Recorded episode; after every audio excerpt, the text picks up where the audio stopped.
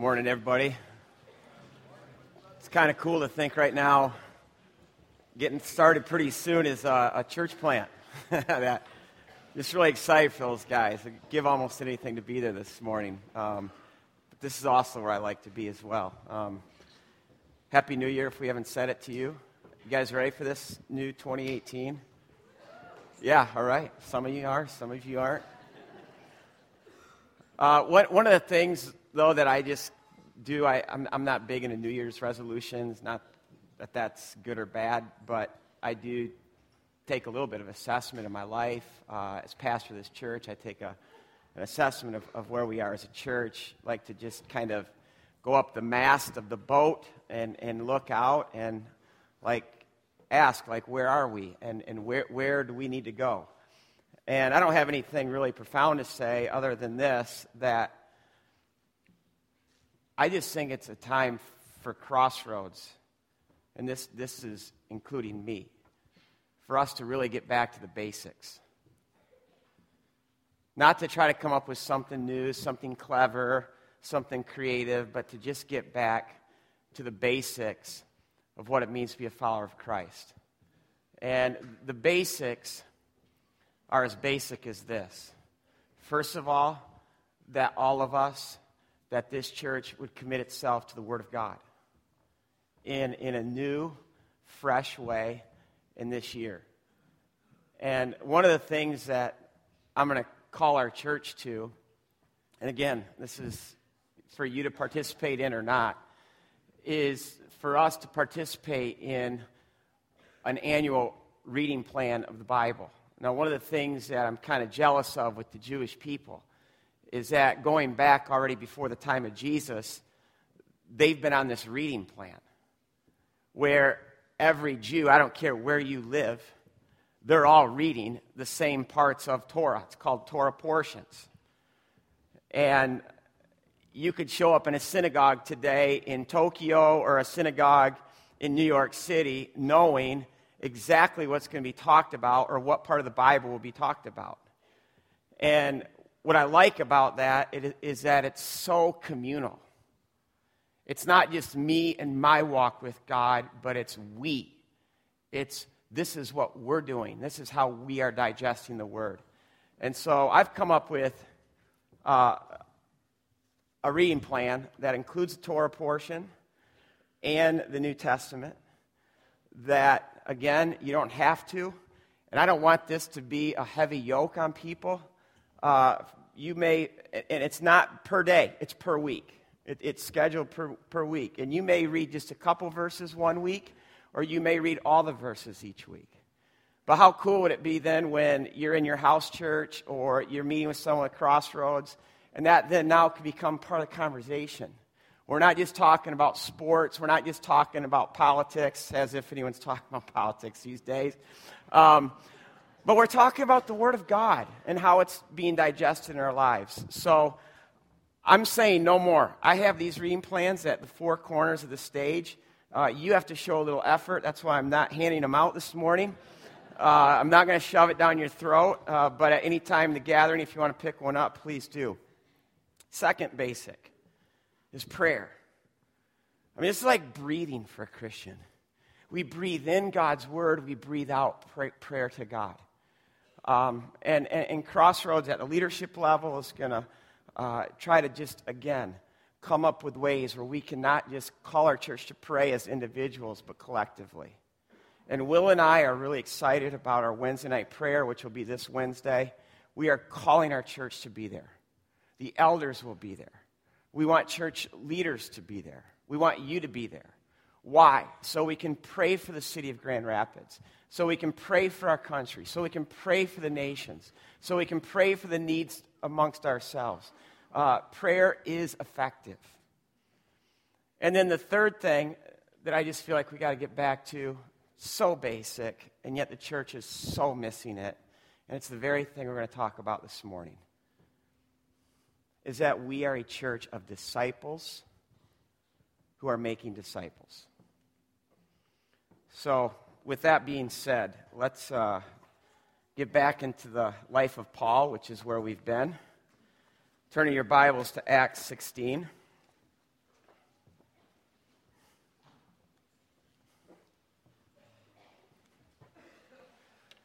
And I'm just going to give just a little bit of a review right now where we've been, just because I think, you know, we've been in and out with the holidays. Um, and, and, and, we've looked at Paul so far. His life uh, growing up was on this path, and then, boom, early in the game, he encounters Christ, and, and life as he knew it at that moment was blown up. Um, much like Isaiah, when, when, Isaiah encountered Christ and, and said, uh, I'm undone. I mean, that's how you know when you have encountered a real Christ. It's not just warm and fuzzies. But Christ is going to undo us, He's going to deconstruct us so that then He can reconstruct us into something altogether new. And, and, and think about Paul. I mean, Paul is this young, talented, brilliant, head of his class, um, all these big ambitions, doing things with the big shots of his day. I mean, his life is going to the top really fast. Boom, he meets Jesus Christ, and, and it's like, in that moment, Paul's probably left asking, Who am I now? What is my call? And he runs to where every Jew will go to, to hear from God. He goes to the desert. And I love how he puts this in Galatians 1.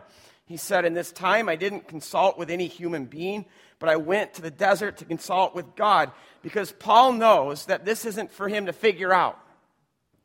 Who am I? What am I doing here? He knows that he needs God to speak. Paul, this is who you are.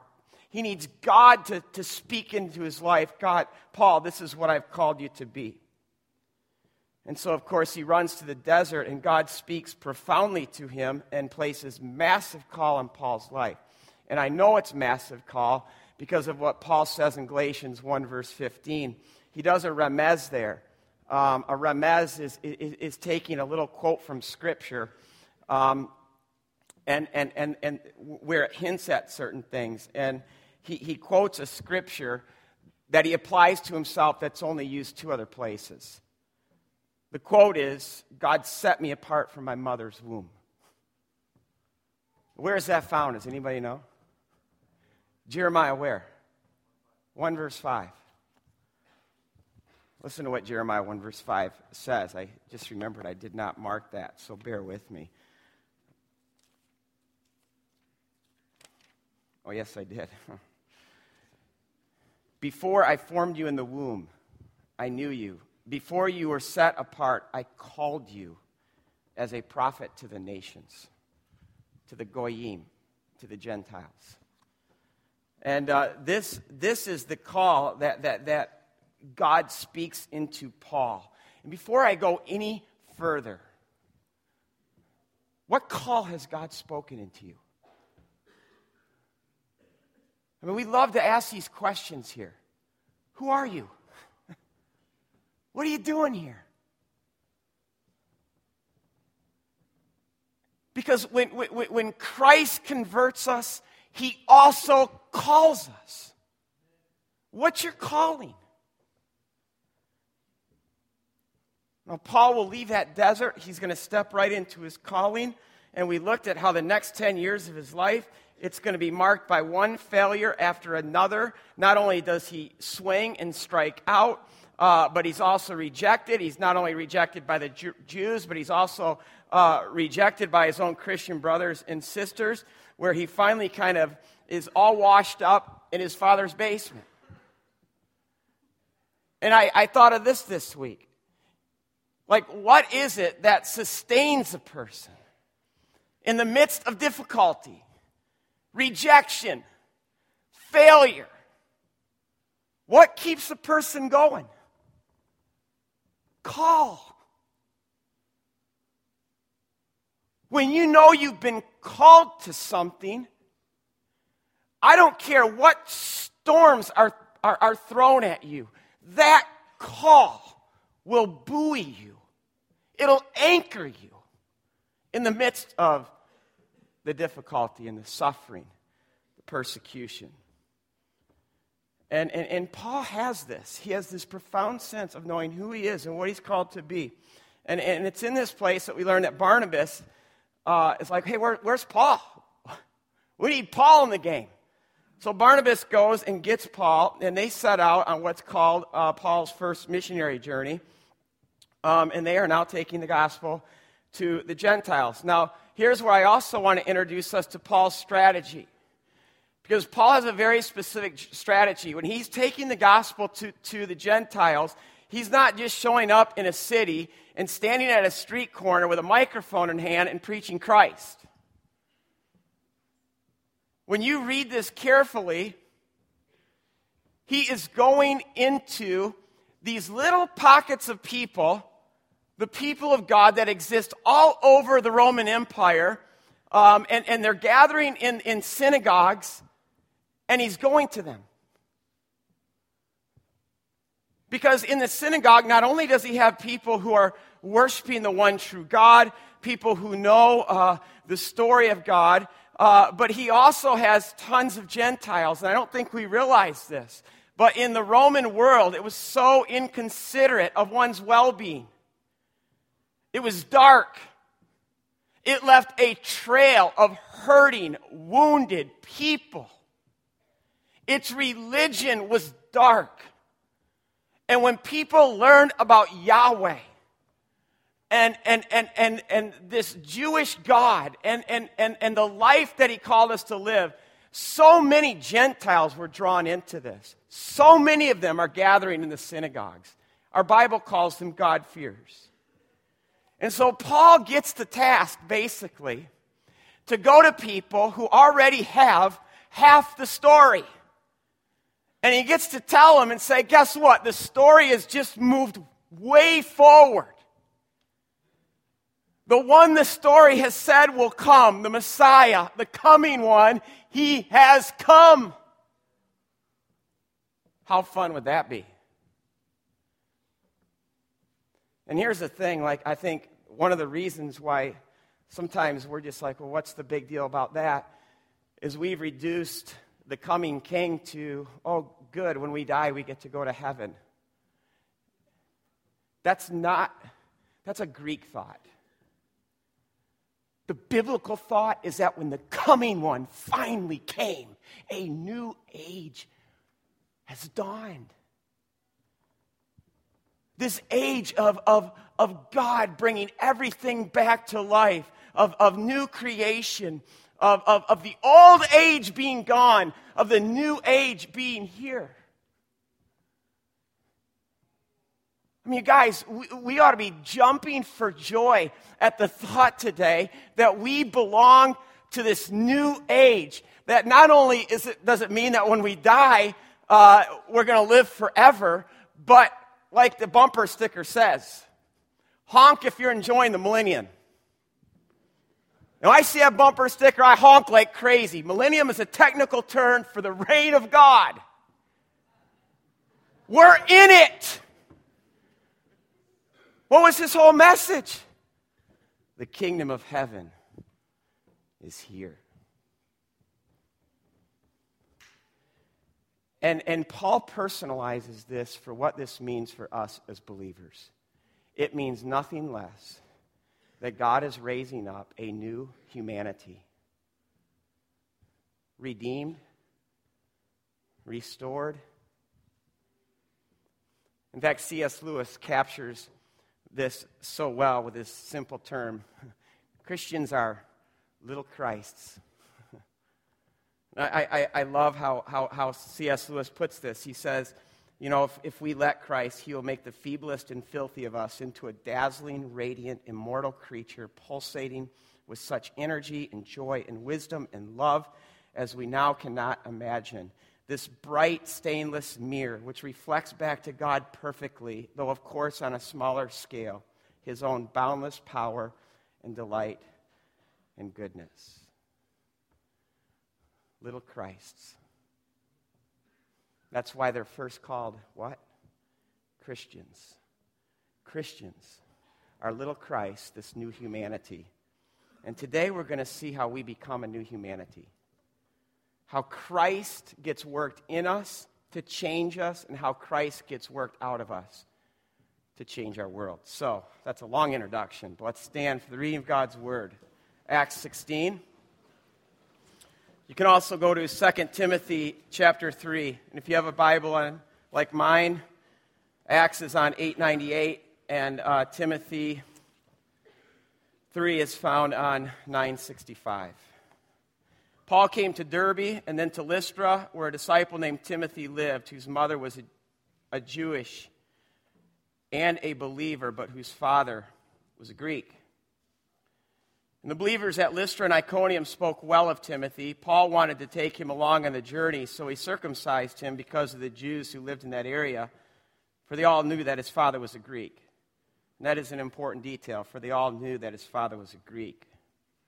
And as they traveled from town to town, they delivered the decisions reached by the apostles. All of that is in Acts 15. These are pretty big decisions for the church uh, the Acts 15 council. They brought these to the people to obey, so the churches were strengthened in faith and grew daily in numbers.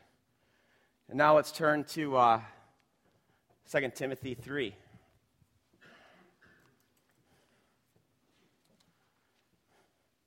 Page 964. You, however, know all about my teaching. I'm beginning at verse 10. You, however, know all about my teaching. I, I, again, I hate to do this, but the NIV just butchered it. And again, it's so Greek to turn this in what, into what we know. You know what the actual verb is? Follow. You, however, Timothy, followed all my teachings. You followed my way of life. You followed my purposes. You followed the faith I showed you the perseverance, the love, the, the endurance. You followed my persecutions, you followed my sufferings, and, and, and the things that happened to me. Where? In Antioch, Iconium, and Lystra. Yet the Lord rescued me from all of them. In fact, everyone who wants to live a godly life in Christ Jesus will be persecuted, while evildoers and impostors will go from bad to worse, deceiving and being deceived. But as for you, continue in what you have learned and have become convinced of, because you know those from whom you learned it, and how from infancy you've known the Word of God, which is able to make you wise for salvation through faith in Christ Jesus. All Scripture is God breathed and useful for teaching, rebuking, correcting, and training in righteousness, so that the servant of God may be thoroughly equipped for every good work. This is God's word. You can be seated.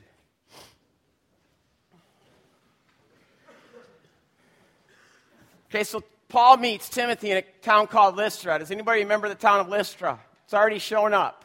If you were here last week, uh, Lystra is this small town, kind of in the sticks, no more than 2,000 people. Uh, this is where Paul and Barnabas uh, go on their first missionary journey and uh, they, they show up to this synagogue as, as what Paul and Barnabas do. And there's a lame man there, and they heal him. And how the town respond to this? Do you remember?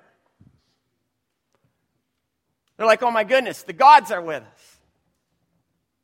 They think that Paul and Barnabas are the gods Zeus and Hermes come to visit them. So the next time Paul shows up in the synagogue, the whole town shows up. And not only does the whole town show up, but there's also this group of Jews. And remember, it's, it's a group. It's not all the Jews, because a lot of the Jews have accepted Christ as their king. But there's a group of Jews that we oftentimes call Judaizers who are tracking Paul down wherever he goes. They're essentially all that Paul was before Paul came to Christ. And what they try to do wherever Paul goes is they try to incite that town to kill Paul. And sure enough, they get this whole crowd, which was about to crown Paul and Barnabas as gods. They get them to turn on Paul. Boy, how familiar does that sound? To the point where they're going to stone him. Now, let me tell you what stoning was in that day. I think some of us just think stoning was you, you, you take someone behind the woodshed and everybody picks up a big rock and, and, and they chuck it at the guy. Uh, the, the Mishnah, which is the, the uh, extra writings of, of, of the uh, Jewish people at this time, specified exactly how a stoning must take place. First of all, you would uh, strip a person down, you would tie their hands behind their back and then you would take them to a cliff which had to be at least 18 feet high.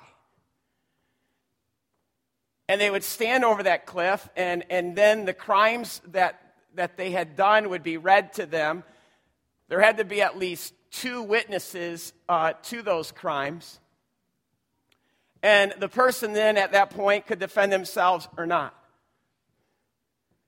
And then uh, the, the, the, the, two that were bringing the crimes against the person would push the person off the cliff. Remember, their hands are tied. Minimum of 18 feet fall. Many people died just from the fall itself. Then, once they're on the ground, then they would pick up their rock, and each person had one stone. They could choose the stone, how big or small it was, and then they would hurl it at the person. And this is probably what they were going to do, do, to Jesus when they took him to the edge of a cliff. And this is exactly what they do to Paul. And then the text says, when you read it, it says they, they dragged Paul out of the city thinking that Paul was dead. And I want you just to get that in your mind. Um, because it's like they're dragging this corpse outside the whole city. And then uh, his followers eventually gather around him. Paul comes to, gets up, and goes right back into the town of Lystra preaching the gospel. And that is such a window into Paul. You stone this guy, and he comes right back. Now, it's in this town where there's a young man, uh, a teenager at, at, the oldest, named Timothy. And our text today gives us uh, just a little bit of background on Timothy. It, it says that his mother was a Jew, but his father was a Greek. So he has a Gentile dad and a Jewish mother. Now, we don't know all the details here, uh, we don't know, even know if they were married. We don't know if this was an affair that produced Timothy. But I think that there are some clues here that allow us to discern certain things about Timothy's family. First, I heard this from John Piper, and I'll, I'll never forget um, when he was teaching from 1 Timothy, one of the letters, say that Timothy is most likely a mama's boy. Uh, he, he did not grow up with, with the presence of a spiritual father in his home, and, and, and maybe no presence at all of, of any kind of father. But here's the strange thing from our text today Timothy has never been circumcised. Every Jewish boy gets circumcised. I mean, circumcision is the mark that we belong to God, that, that, that we're in, that we, we, we get to participate. Not just participate with God, but participate fully in God's community. And so scholars believe that there's a reason for this. Timothy is a mamzer. Mamzer is a Hebrew word which is very close to our word for bastard. A mamzer is anyone who is born out of an improper marriage. And again, we don't know our, the, the book of Deuteronomy that well, uh, but Deuteronomy 23, verse 2 says, No one born of a forbidden marriage nor any of their descendants may enter the assembly of the Lord, not even to the tenth generation. And if you want this spelled out maybe even a little bit more clearly, at least, at least how they would have interpreted Deuteronomy 22 during the time of Paul and Jesus, because we have the Mishnah, which are these interpretations. Um, Deuteronomy 20, or Mishnah states that the offspring of a Jewish mother and a Gentile father is a mamzer. A mamzer could not be circumcised. And, and, the circumcision is, is only symbolic of the fact that to say to this person, you're not in, you don't belong, you don't get to uh, come to synagogue, you don't get to go to temple, um, you are, in a sense, cut off. So I want us to just imagine what Timothy's whole upbringing would have been like um, he would be this, this little guy who's always on the outside looking in. And remember, synagogue isn't just going to church, but synagogue is also their school. He is pushed outside of all of this. And he's given this label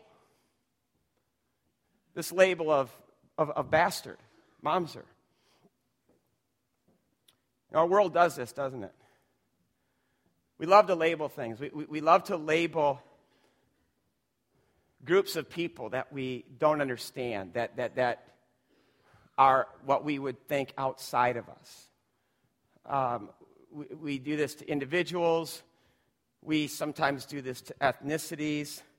Um, and I'll tell you, religion can be almost the most cruel sometimes with its labels.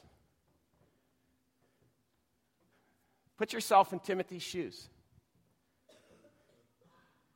You spent your whole life with this label of being a mamzer, living life on the outside. And then one day, this guy Paul shows up to your town. And, and Timothy, from his Jewish mother, probably hears the whole thing about, about Paul. Oh my goodness, this is the best student of, of the best rabbi, Gamaliel. He's coming to town. He's going to And I, I, I can't help but wonder so, the, the first time when, when Paul comes to Lystra, uh, did, did, did Timothy have any contact with Paul? Did he hear Paul teach? Did, did, did, did Timothy watch Paul get stoned? Did he then watch Paul, after he was stoned, come right back in town and start preaching the gospel of Jesus Christ? And that's why I read uh, 2 Timothy 3, because I think Paul answers this very question. This, this letter, 2 Timothy, is written decades later to Timothy, um, and, and, and, Paul is reminding Timothy in, in 2 Timothy 3 10 and 11 of, of, of their first days together. He says, Remember those persecutions that I endured and, and how you followed me how you followed my teaching, you followed my example, you followed my aim in life, you followed my suffering. I mean, here's what I envision it's, it, it's like the moment Timothy lays eyes on Paul, witnesses Paul, he just attaches his, himself to Paul and follows Paul wherever Paul goes. And I'm sure Paul took, took notice of it. It's probably like, man, everywhere I look, there's this kid. And now we come to our text today in Acts 16. This is a few years later. Paul returns. And remember, Lystra is just this small town in the sticks. Paul doesn't usually visit cities like this, he's always going to the big city. So, what's Paul doing in Lystra a third time? I'll tell you what he's doing. Paul is looking for a disciple, Paul is looking for Timothy. Timothy, come follow me. Be my disciple. I want us to know what this, this, this kid would have heard Paul saying to him. Because discipleship in our day is much different than what discipleship was in the first century. It, it, Timothy's not hearing Paul say to him, Hey, can we meet at Starbucks once a week? He is hearing Paul say, Timothy, I believe in you. I believe you can become like me as I become like Christ. And I want you to park your life right behind my life. I want you to get your, your, your feet right behind my feet. And I want you to watch me walk because I'm going to teach you how to walk. I mean, these are, Paul says this in, in 1 Corinthians 11. Uh, he says, Follow me as I follow Christ. This week, um, I was at the YMCA and I was talking to this dad. All of a sudden, tears just started coming down his eyes. His kid right now is on the high school retreat. And he said, My kid came home two weeks ago and said, Dad, I want to become just like my youth leader, Justin Morig. That's what discipleship is. I want to become just like you as you become just like Christ. And if you want to know how we become little Christ, it's not like God just waves this wand over us, says, poof. No. It's a disciple making disciples. Who right now is in front of you showing you how to walk? Who's coming to your mind? Do you have a Paul in your life?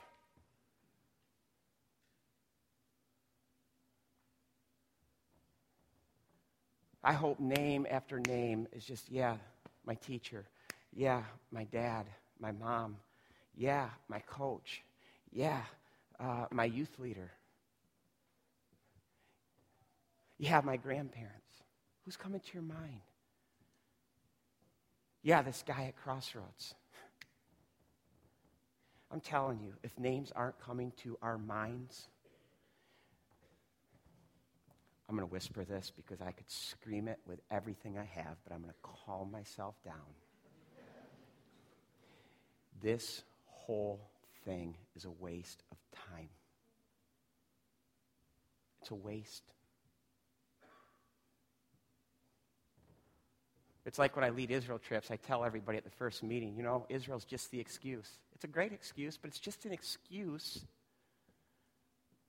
to step into discipleship. And I could say the same thing about Crossroads.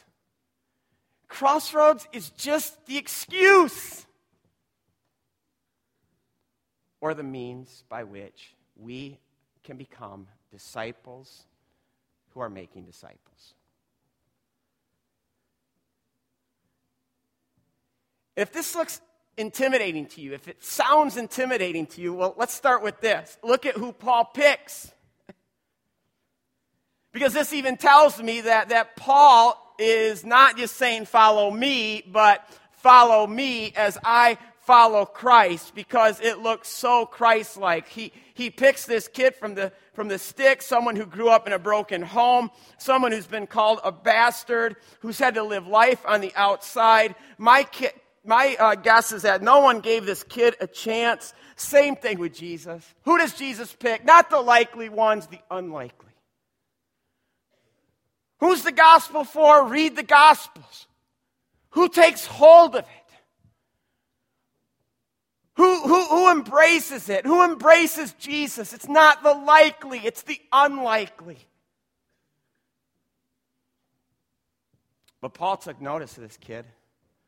That's why he's traveling to Lystra to find this kid. He saw hunger in this kid. I know he did. Not just because I want to think that, but because um, it, it's right there in the verse that we read. Paul saw a kid who just was hungry to follow Paul, to follow Paul's teaching, to follow Paul's example, to follow Paul's aim in life, to follow Paul as he's persecuted, to follow Paul in his sufferings. He saw that in Timothy. Another thing that he saw in Timothy, I know also from the letters that he writes to Timothy later. In 2 Timothy 1, verse 6, he says, Continue to fan into flame that white hot flame that burns in you. Uh, Paul saw in Timothy this guy who had a passion for God. And I love how, in, in, in also the text that we read in 2 Timothy 3, verse 15, he saw a kid, in spite of the fact that he was probably not allowed to go to synagogue, not allowed to go to synagogue school, still knew the scriptures from infancy. He knew the book. And I know the church sometimes bemoans the fact and, and, and sometimes asks, Where are the Pauls? But I'm going to ask this question Where are the Timothys? Where are the Timothys? Where are the young people who want to know Christ and have a fire in their gut to become like him? This whole church could be filled with Pauls, and there will not be disciple making if there aren't Timothys. By the way, what would you, what would you give to be right next to Timothy? when Paul walks up to him. Maybe the most authoritative person on the face of the earth. Are you Timothy? Yeah, I'm Timothy. I'm Paul. Yeah, I know that. hey, Timothy, I want you to be my disciple. I want you to follow me. And I can just almost guess what's going on in Timothy's mind. Paul, you don't know me. You don't know. I'm, I'm a mamzer. I can just see Paul saying, hey, dude, before any of us came to Christ, we were all mamzers. And now in Christ, there are no mamzers. We are all one in Christ. And the next day, Timothy leaves his family and follows Paul. And I'll tell you what Paul does with this kid because I think it is the blueprint for discipleship. Paul is going to become Timothy's spiritual father. He is going to take this kid under his wing. He is going to pour all that he is in Christ all that he knows about God's word, um, all that he is, his calling, his strengths, his weaknesses, his vulnerabilities. He's going to pour his mistakes, everything into this kid, Timothy, as a father would their own son. In fact, I love how Paul will address Timothy years later. What Tim or what uh, John Piper calls a mama's boy, someone who has no spiritual dad. He is going to address Timothy in 1 Timothy to Timothy, my true son. And then in his second letter to Timothy, my dearest, precious son. And see, I think one of the hangups that, that, that we have about discipleship is why so few of us do it, is I think we've actually over spiritualized it. I know, you're like, what's he going to say now? Um, I, I, just, I, I, feel like so many of us uh, see discipleship as retreat, where uh, we find someone that, that we're going to mentor, and, and, and then we, we, we retreat from the real world to go to this artificial world where we can be spiritual, and then we go back into the real world. That is not what Paul is doing. There's no retreat in Paul. Paul is going right into the teeth of the world, and he's taking Timothy with him into the te- te- teeth of the world, and he's showing Timothy not just how to be a Christ follower at church or at Starbucks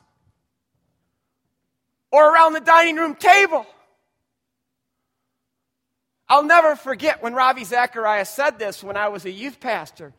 He said, Parents, You think that your answers to your kids' questions that you give them around the table are actually going to work, but they're not going to work in their schools and in their world.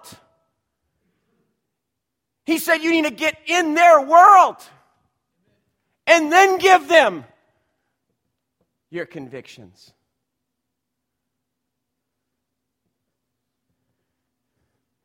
I mean, Paul is this guy whose life is on mission.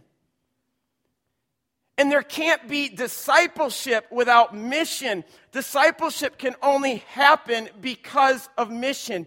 You can't disciple someone if you yourself are not on mission, which is why at the beginning I asked you, Are you called and what is your call? Look at Jesus. He's, his life oozes mission. Look at Paul. These guys are, are, are, so on mission. And then they find the, the Timothys, they find the Peters, they find the Andrews, and they say, Come follow me. And, and, and as their life is on mission, and, and, they're showing them how to walk and, and, and teaching them uh, the, the mission that they are on, then they're like, Here's the keys to the car. Now you go. You, disciples, go into the world now and do what I did with you. You make disciples. And I'll tell you, years later, we're going to see what Paul does with this kid. Let me just give you a couple texts. Uh, first of all, from Philippians 2 19 through 21, writing to the church in Philippi. He says, I hope in the Lord Jesus to send Timothy to you soon, that I may also be cheered when I receive news about you. I have no one else like Timothy who will show genuine concern for your welfare. For everyone looks out for their own interests but not those of Christ Jesus. And that is an exact quote where Paul says, Have this attitude among yourselves. And guess what? I have someone, Timothy, and I'm going to send him to you. And he's going to show you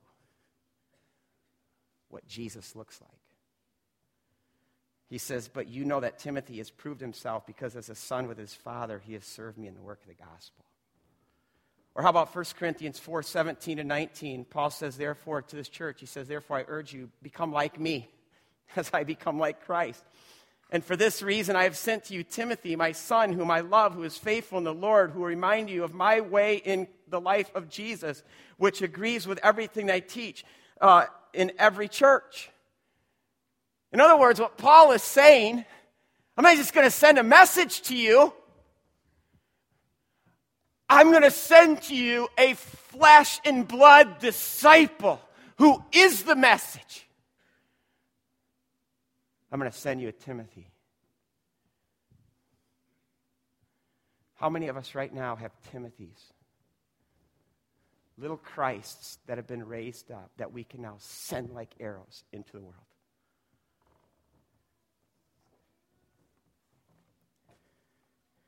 You know, eventually this kid from small town Lystra is going to be the bishop of the church of Ephesus. Ephesus is the New York City. And you know what? I know the kid is barely in his 20s when he's the bishop of Ephesus. Because Paul, when he's writing to him, these are all the letters that Paul's writing to him, 1st and 2nd Timothy. He'll say, hey, don't let the church look down on you because of your youth. That word youth in Greek is almost the word for boy. I know you're just a boy, Timothy, but don't let them look down on you. But set an example. And all the things that you followed in me, now pass them on to others. If you want to know what changed the world, because the first and second century church changed the world, it's this. It's not because they had these mega churches where these huge crowds came in these big buildings. Uh, in fact, they hardly even had any buildings. They largely met in homes. They had minimal resources, but they revolutionized the world because they were a community of disciples who were making disciples. And this is how they became a new humanity little Christs. Let me apply this. Where are the spiritual fathers? Where are the spiritual mothers? I am going to state the obvious. We are losing our kids. We're losing them. Because our kids need more than just a breadwinner. They need someone more than just who's going to pay the bills and, and, and, and maybe pay for their college someday and put a roof over their heads. Our kids need spiritual fathers and spiritual mothers. Parents, what's your goal? What's your plan? What's your intent? Is it to raise worldly successful kids or is it to raise Timothy's? Timothy's that one day you can shoot like arrows into our world.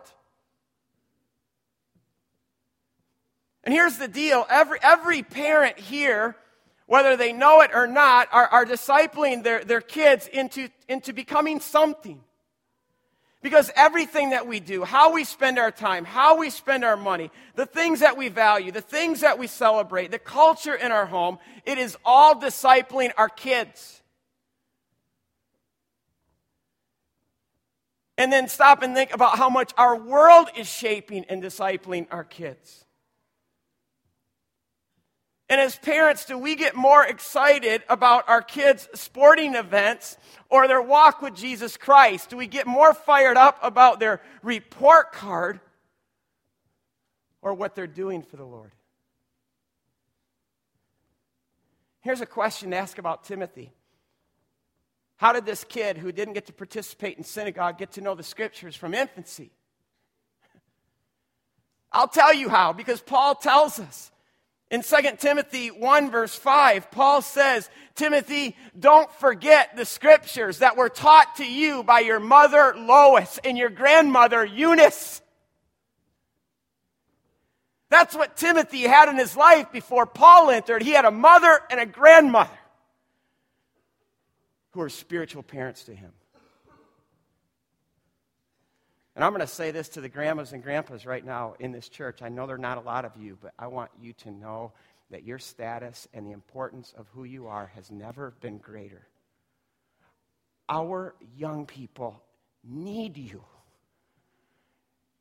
And many of them want you in their lives.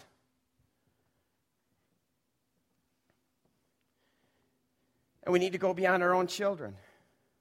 I can't tell you how many times, I don't think it's an exaggeration to say at least once a week, I will have a young person come up to me and say, Do you know of anyone at Crossroads who can disciple me? There's a hunger. Dawson Trotman, who, who, who started uh, the Navigators, uh, his, his question that he asked to his generation is just as valid today. He says, Where are your men? Where are your women who have a love for God, who know God's word, who are walking God's path, and who are saying to the next generation, Follow me as I follow Christ? And I know some of the things that we're thinking right now that become stumbling blocks to, to us entering it. Some of you right now are thinking that I have nothing to offer. I'm, I'm, I'm too bad. Uh, you know what? That is just a lie from the pit of hell. Look at Paul. This is why we've looked at the life of Paul. Paul, there's a reason why he can say, I, Paul, am chief of sinners. And the thing that Paul is going to give to Timothy, it's not just all the right answers. Paul would say the first thing you give to someone is your own weakness and your desperation for Christ. And then look at Timothy. Look who Paul picks. Look who's doing the discipling, look who's being discipled. Some of you are also thinking, you know, I'm, I'm, I'm too busy for this. It's going to take too much time. Oh. I'm preaching to myself right now. Is this going to be a huge inconvenience? Yep, it is. Is this going to get us out of our comfort zone? Yep, it is. This is why Jesus said, Count the cost. It's costly. It's costly to pour yourself into someone. It's costly. to put your life behind someone, to spend time. It's costly. There's too much at stake. Who are we? Crossroads. And what is Crossroads doing here? I refuse to let Crossroads be a crowd of people that attend church on Sunday morning. God wants to raise up a new humanity that he can partner with to bring new creation to this world. So, who are you? What are you doing here? Does your life have purpose? Does your life count? Listen, we haven't just been thrown into the world, we've been called.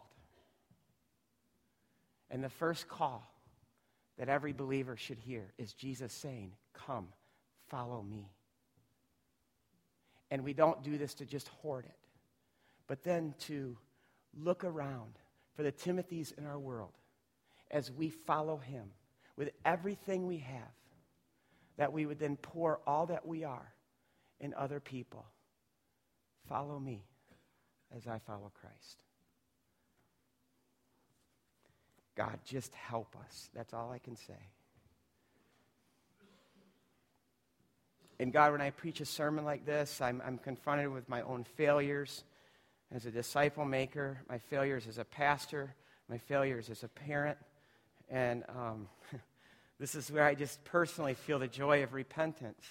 I am not going to let the enemy speak into my mind that it's too late or anything other than what you say. Repent. Turn. Get back on my path and follow me. And God, that you, through your Holy Spirit, would anoint us, that you would call us, that you would fill us, that you would cause us to give our lives to such a thing as great as this for the sake of Christ. Amen. How about if just a couple of you just pray out loud right now? Let's pray. The Lord leads you, just uh, belt it out.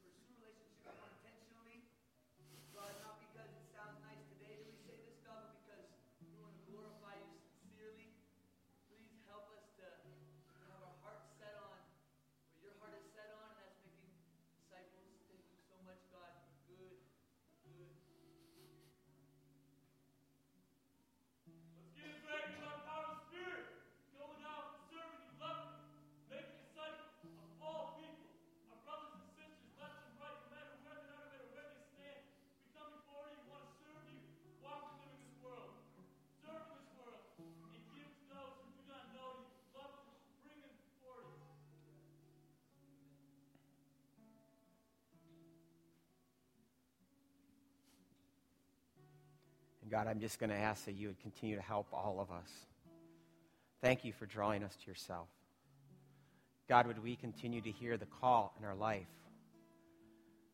And God, I hope no one leaves here thinking that we need more pastors. We don't need more pastors. We need more businessmen who are following Christ. We need parents and students and uh, bankers and builders who are following you.